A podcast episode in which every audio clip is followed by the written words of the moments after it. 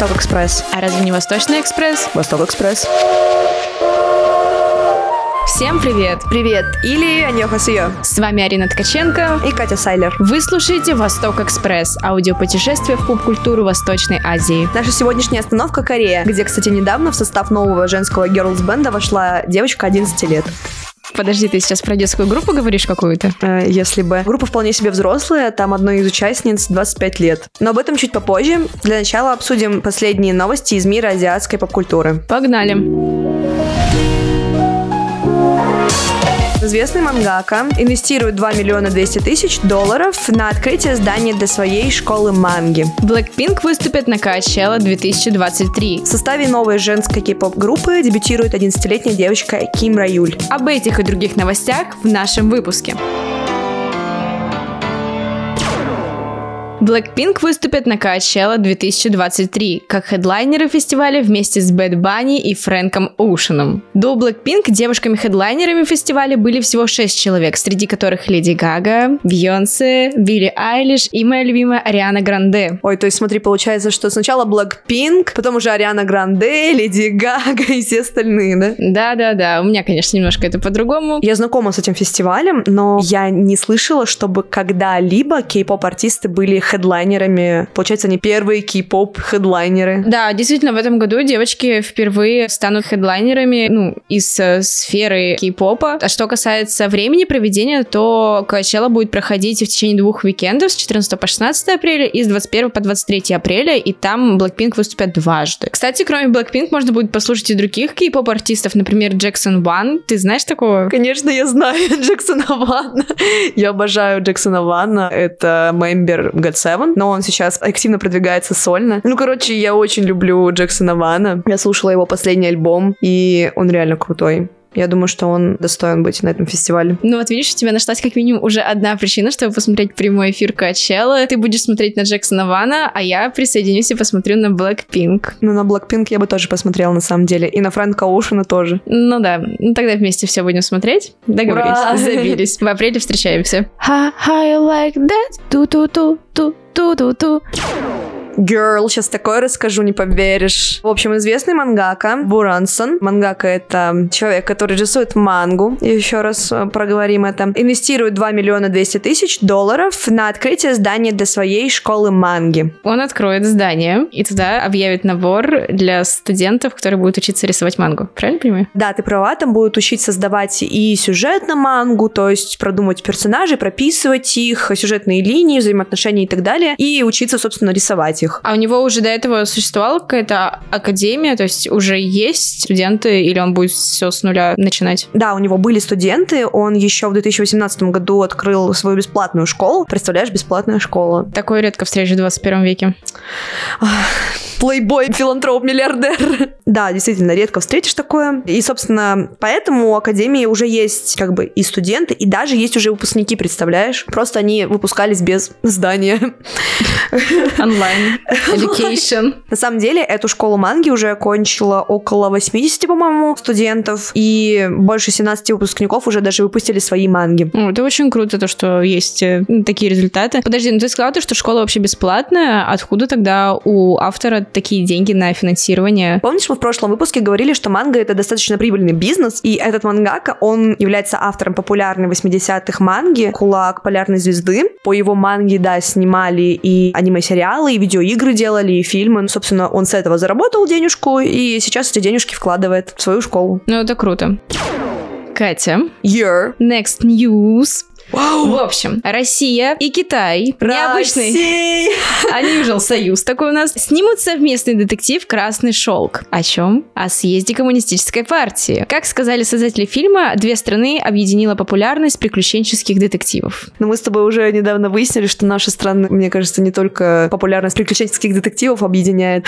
Да, ну в этом случае съезд э, Компартии Китая, который проходил в России, наверное, об этом ты хотела сказать. В общем, фильм основан на реальных событиях. На самом деле, такие движения я очень сильно люблю, одобряю. Когда в 1928 году шестой съезд Компартии Китая прошел в Подмосковье, делегаты добирались на него через всю Россию по Транссибу. За ними охотились агенты Гаминьдана, консервативной политической партии Китая, и их сопровождали наши коминтерновцы, то есть члены Международной коммунистической партии. Все это легло в основу фильма. Вот. Урок истории подходит к концу. Ну смотри, получается, актеры тоже будут русские или китайские? Или кто будет? Кто, кто, кто, кто, кто? Ну, давай, давай разберемся. Вообще, как сообщил режиссер фильма Андрей Волгин, роли в «Красном шелке» исполнят Милош Бикович, Гоша Куценко, Арсений Рабак, Тимофей Трибунцев и китайские актеры Фэйя Цзоу и Луи. Хотя тебе вряд ли это о чем-то говорит. Ну да, вообще ни о чем, только о том, что он китаец. Да, ну, в общем, преобладающую часть составят российские актеры. В общем, мы в ожидании нового российского фильма, который побьет все рекорды нашего кинематографа и обойдет Чебурашку. Любовь-морковь, которая не пройдет цензуру.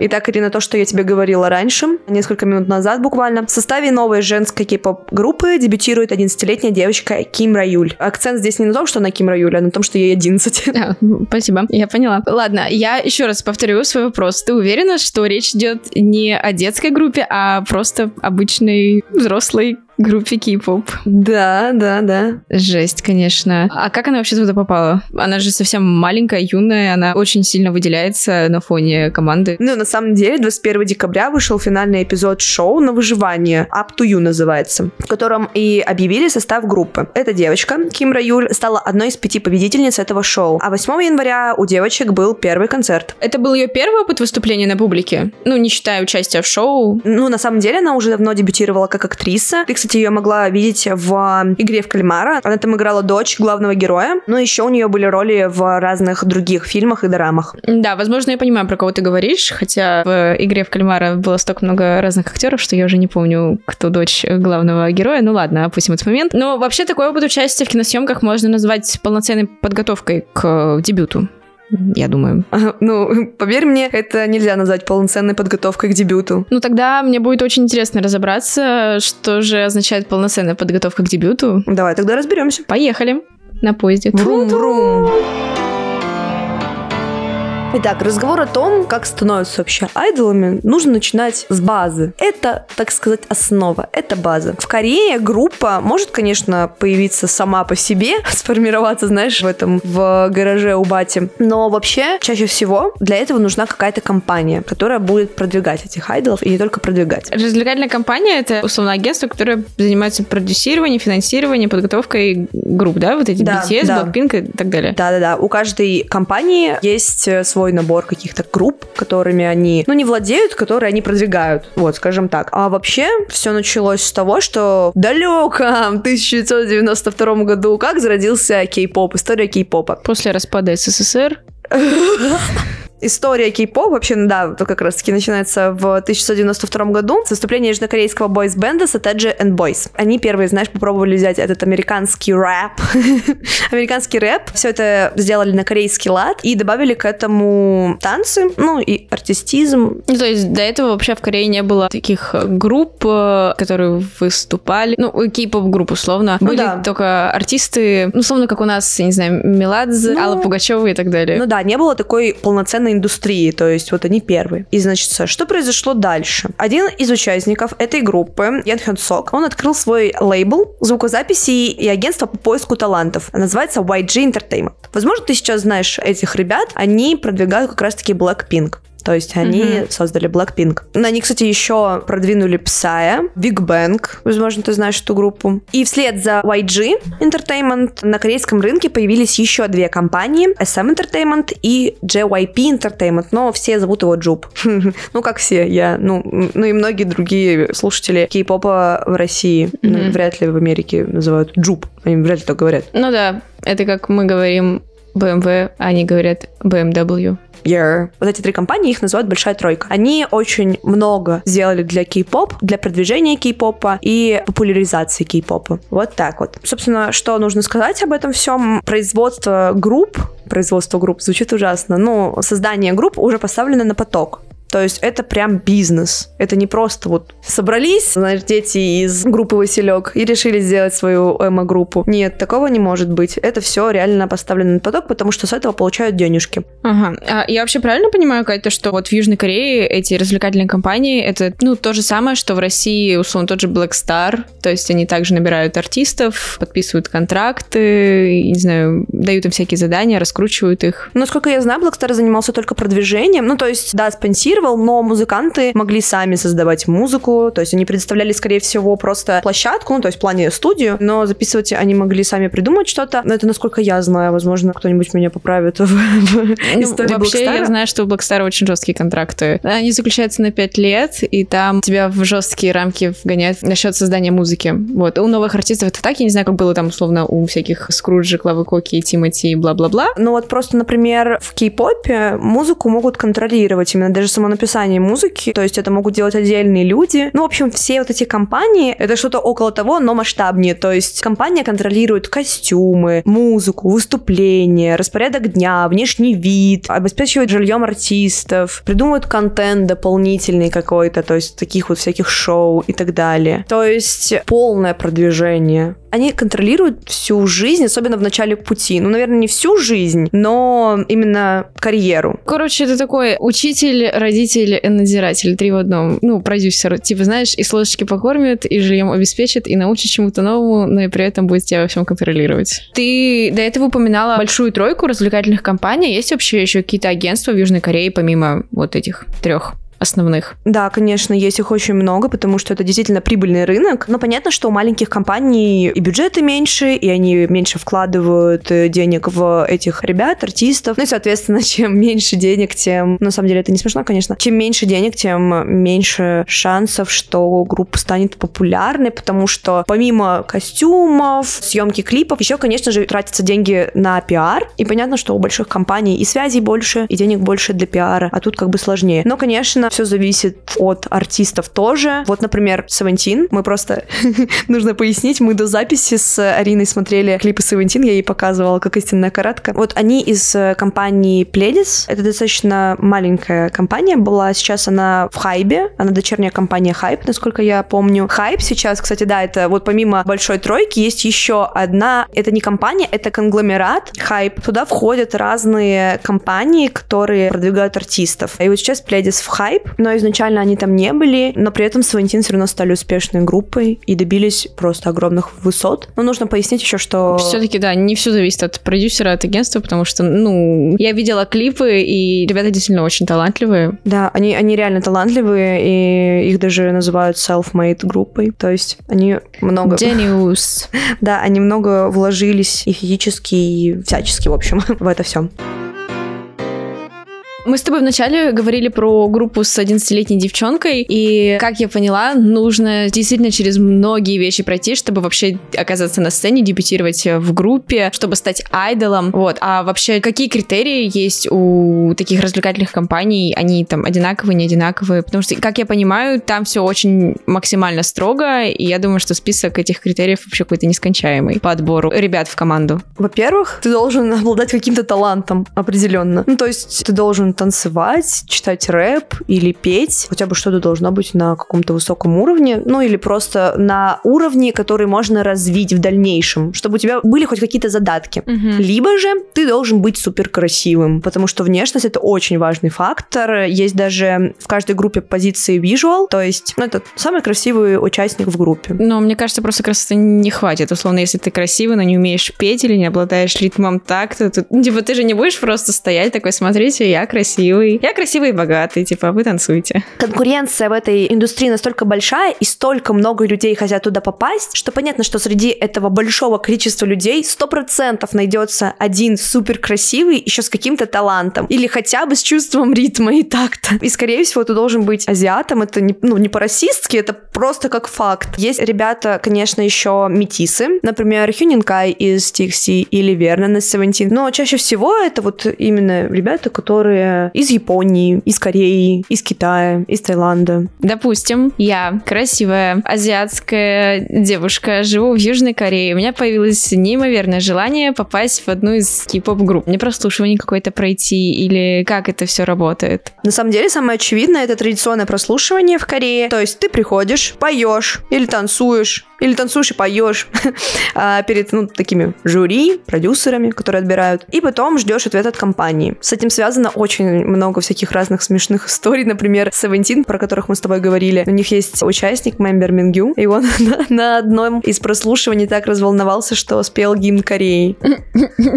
Иногда компании объявляют об онлайн а, прослушивании в интернете, и люди просто присылают запись со своими какими-то талантами на почту или выкладывают в открытый доступ с определенной меткой в названии. Тебе не обязательно на самом деле находиться в Корее, чтобы пройти прослушивание, ну, помимо, да, онлайн способа, который мы с тобой проговорили, есть еще всякие прослушивания вне Кореи, то есть в каких-то других странах проводят, в Америке, в Японии проводят прослушивание и также приглашают. А в России не проводят? Нет, конечно. Ну ладно. Ну и третье, компании часто сами приглашают на прослушивание. Они могут встретить там, я не знаю, в магазине, на концерте где-нибудь. Могут отслеживать конкурсы талантов в школах, чтобы заметить человека и пригласить его. Вот, собственно. Ну, то есть и после этого прослушивания и приглашения ты сразу попадаешь в группу, я правильно понимаю? Нет, сначала ты должен пройти путь трейни, и когда уже ты прошел эту тренировку, ну, прошел этот путь трейни, на тебя уже смотрят и решают, можешь ли ты дебютировать в группе или нет. Будущие айдолы должны иметь идеальную репутацию и идеальный имидж. Ну, то есть они поэтому и айдолы называются. Поэтому компания очень сильно контролирует артистов с того момента, как они становятся трейни. Перед нашим выпуском я как ответственный соведущий немножко узнала о том, кто такие трейни. Трейни — это вообще стажеры в компании, которые учатся танцевать, петь, проходят подготовку для того, чтобы стать, возможно, айдолом в кей-поп группе. На самом деле, я была удивлена, когда узнала узнала про их расписание, то, что у них очень жесткий график э, тренировок. Ну, несмотря на то, что это просто ребята, которые тренируются, и не факт, то, что они вообще куда-то попадут, не факт, что они там дебютируют, что они попадут в какую-то команду, возможно, их просто выставят из этого зала, и они продолжат свою обычную жизнь. В видео, которое я смотрела, один из хореографов BTS рассказывал, что перед дебютным концертом они репетировали по 12-15 часов в день, и, ну, я не знаю, наверное, это было каждый день. Ну, в общем, это просто кошмар. Ну да, э, действительно, у них очень изнурительный дополнительные тренировки и пение, и по танцам. Кстати, фан-факт, группа Айв, про которую мы с тобой тоже говорили в первом выпуске, рассказывала, что во время трейни периода их заставляли ходить на такие особые курсы селфи, селфи-классы, где они учились правильно позировать перед камерой и выглядеть идеально. Но может быть такое то, что если ты неправильно сделал фотографию, то тебя исключат из группы? Да нет, ну нет, конечно. Еще участницы ходили на классы по созданию тиктоков, но это уже такие более более молодые ребята, и вот их учили снимать тиктоки. Угу. Научили? Ну, я видела их тиктоки в целом, да. Я еще читала, что у групп э, кей-попа им запрещено иметь отношения. Да, у некоторых это даже прописано в контрактах, особенно на ранних этапах, чтобы они не отвлекались, чтобы они улучшались с каждым днем. Вспоминая YG, Blackpink, Джису рассказывала, что в течение стажировки у девушек и парней даже было разное время приемов пищи, чтобы они не пересекались. Но еще, кстати, надо проговорить, что Трейни живут в общаге вместе. Ну и Айдол на самом деле тоже. Не все, конечно, ну, более популярные уже нет, более взрослые, но вот Трейни живут вместе в общагах. А вот опять же, зачем? Для сплоченности или для того, чтобы было легче их контролировать? Или тут два в одном? Два в одном. Ну, плюс еще, да, они знакомятся заранее, знаешь, чтобы группа потом была более сплоченная. Угу. Так, ну я поняла, что они живут все вместе в общагах для сплоченности и так далее, хотя по мне это немножко странно, потому что, мне кажется, наоборот, вызывает конкуренцию. Ну, окей. А кто вообще покрывает все эти расходы? Общежитие, там, еда, тренировки, передвижение и так далее? Mm, все оплачивает компания. Ну, не безвозмездно же, да? Компании часто записывают все затраты на трейни ему в долг. Ну, и основная доля гонорара в первые годы карьеры уходит на то, чтобы этот долг выплатить. Конечно, вот лейблы большой тройки, про которые мы с тобой говорили, то есть крупные компании, супер крупные, гиганты, они отказались от этой схемы, но большинство маленьких агентств продолжают ее использовать но при этом, знаешь, нет единого правила, какая сумма должна быть установлена. То есть и сумма, и сроки выплат зависят только от условий договора с конкретной компанией. У всех все по-разному. Угу. Ты знаешь, как вот те самые отвратительные бывшие, которые тебе высылают список После расставания ты должна мне за воду, за бензин, за воздух, которым дышала рядом со мной. Фейк лав получается. Но еще, конечно, зависит от того, сколько человек стажировался в компании. А сколько вообще может длиться этот э, период стажировки? Потому что, опять же, я читала, и там максимально разные сроки, от нескольких месяцев до 10 лет, что-то в этом роде. Ну да, все правильно. Все зависит от человека индивидуально. Кто-то может стажироваться пару месяцев, а кто-то может и все 8-10 лет. Ну и понятное дело, что он может даже не дебютировать, то есть он может стажироваться и не дебютировать. Ну вот, например, Джихё из Twice, она как раз-таки стала трейни в 8 лет и дебютировала только спустя 12 лет после подготовки. Жесть. Просто тут еще 8 лет, явно они не хотели ее выпускать в 11 как раз-таки. Ну. Но просто мне кажется, что здесь не только потому, что, ну вот, у нее что-то не получалось, и ее мусолили 12 лет, а просто чтобы она еще дошла до того возраста. Просто, возможно, ее слишком рано отдали. Но это уже, знаешь, это уже не мне решать, Ну и да. нам с тобой, это уже дело айдолов и компаний. Но хорошо, что она дебютировала. Порадуемся за нее.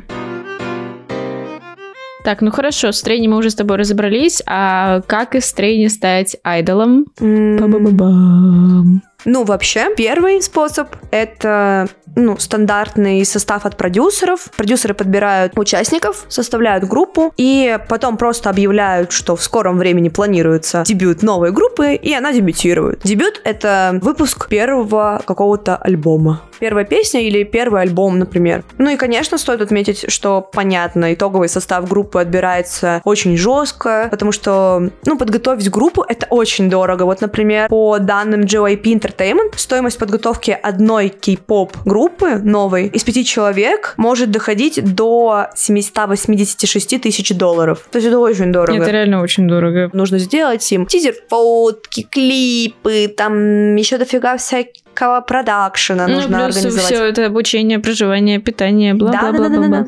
Жизнь дорогая штука. Да. Ну, либо же еще можно дебютировать с помощью шоу на выживание. Ну, там как бы никто не умирает, если что.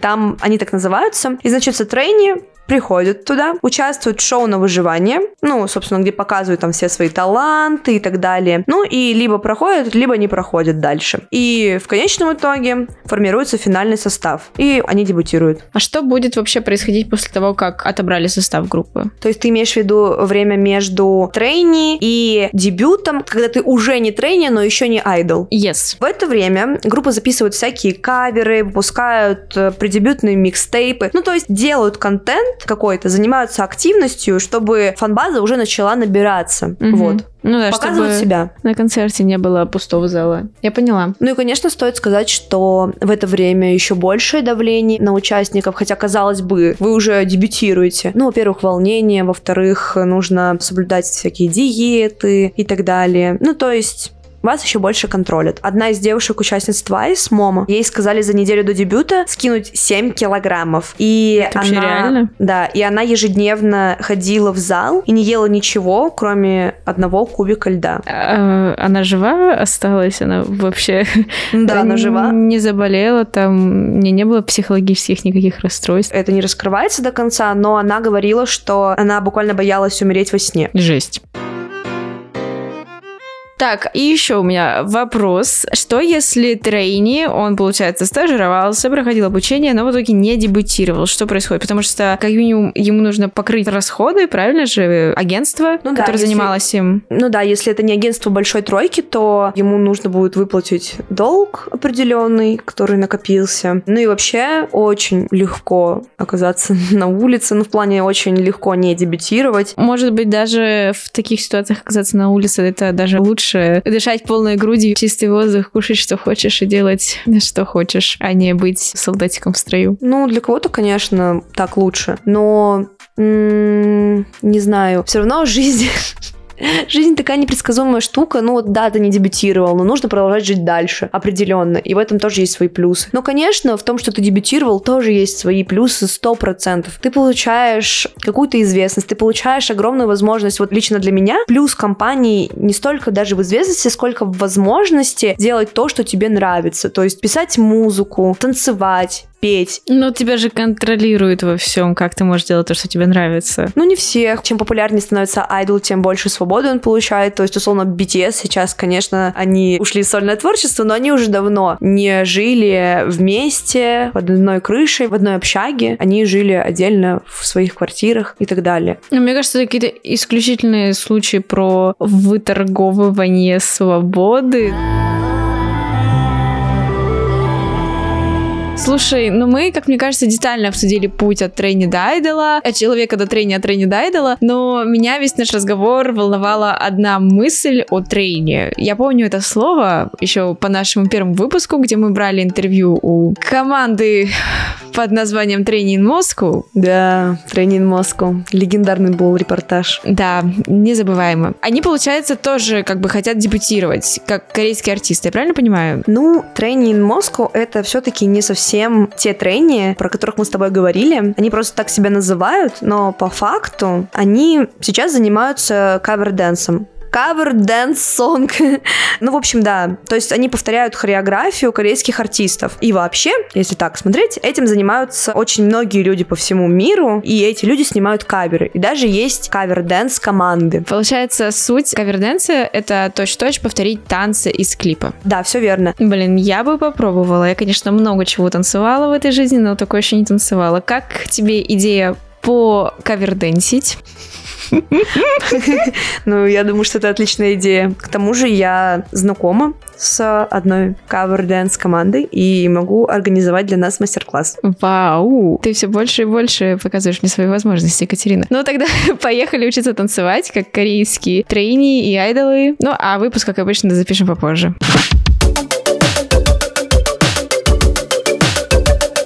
Всем привет! Наконец-то мы с Катей добрались до мастер-класса по каверденсу. Мы приехали к команде Vibe Shift, а точнее к хореографу, который танцует в этой команде. И сегодня она проведет нам мастер-класс. Мы с нетерпением ждем, что же это будет.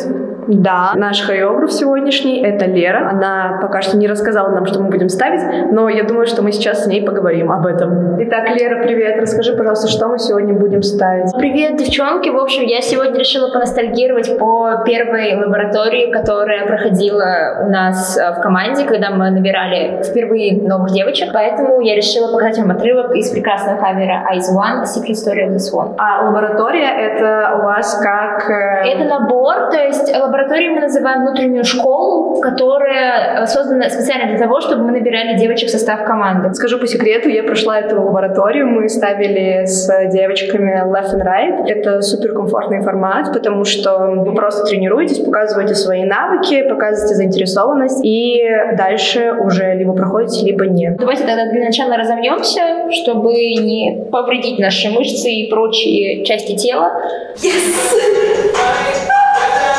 Как только мы разминаемся, они танцуют хореографию. Ну, в общем, главное, да, хорошо размяться, потому что если в процессе что-то защемит или станет больно, это будет не очень приятно, плюс ко всему мышцы будут болеть. В общем, тогда возьмем припев. Начинается припев с того, что девочки опустились вниз, нести такой сброс. Пум. И после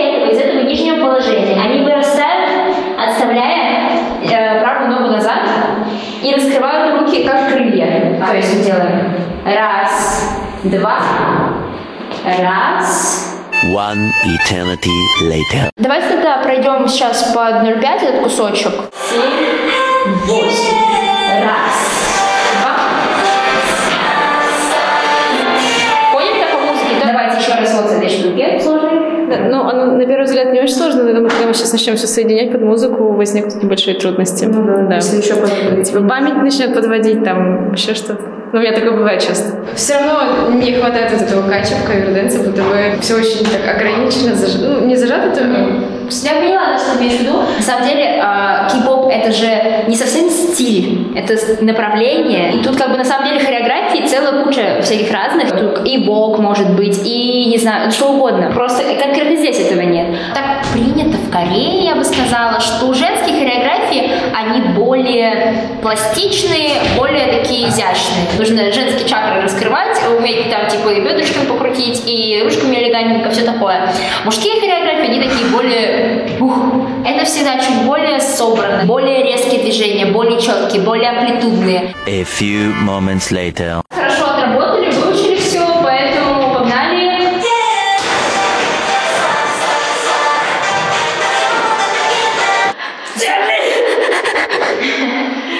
получилось! Красные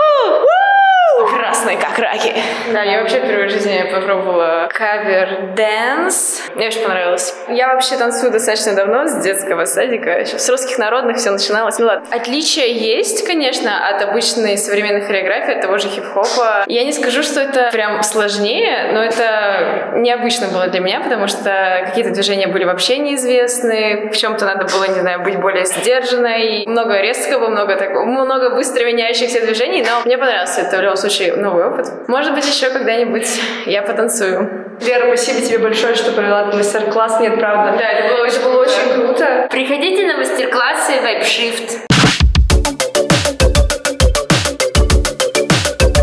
Всем снова привет! Мы только вернулись с мастер-класса по каверденсу, и хочу сказать, что это было реально классно и необычно. Для меня так точно. Ну, это мой первый опыт в таком направлении, и он меня порадовал. Да, Лера нам все подробно рассказала и показала, так что все прошло супер гладко. Кстати, если хотите посмотреть, что у нас в итоге получилось, и что вообще за танец мы разучивали, то ищите видео в наших соцсетях. Знаешь, я раньше смотрела на айдолов, и у меня появлялись иногда мысли о том, что мне хочется попробовать себя в этой индустрии, стать таким крутым артистом. Но после нашего сегодняшнего разговора я для себя выявила, на самом деле, даже больше минусов, чем плюсов, поэтому больше я туда даже мысленно не ногой. Но возможность стать популярным и получить внимание для кого-то стоит таких жертв. Возможность заниматься тем, что ты хочешь. Для кого-то это стоит того. Лично для меня, мне кажется, что, наверное, это все-таки стоит того. Хотя успеха какого-то супер такого большого достигают немногие, но об этом мы уже как-нибудь в другой раз поговорим. Хорошо.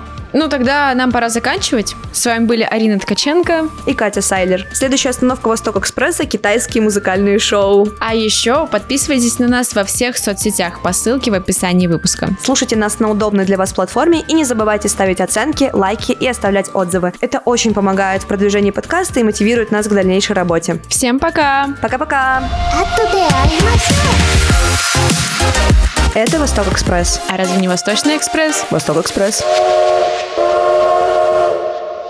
Над выпуском работали продюсерка и звукорежиссерка Катя Сайлер, сценаристка-редакторка Милана Асев, ресерчерка, сценаристка Сюзанна Шахвердян, монтажерка Вика Горжанова, автор джингла Амир Саетов, дизайнерка обложки Полина Цветкова.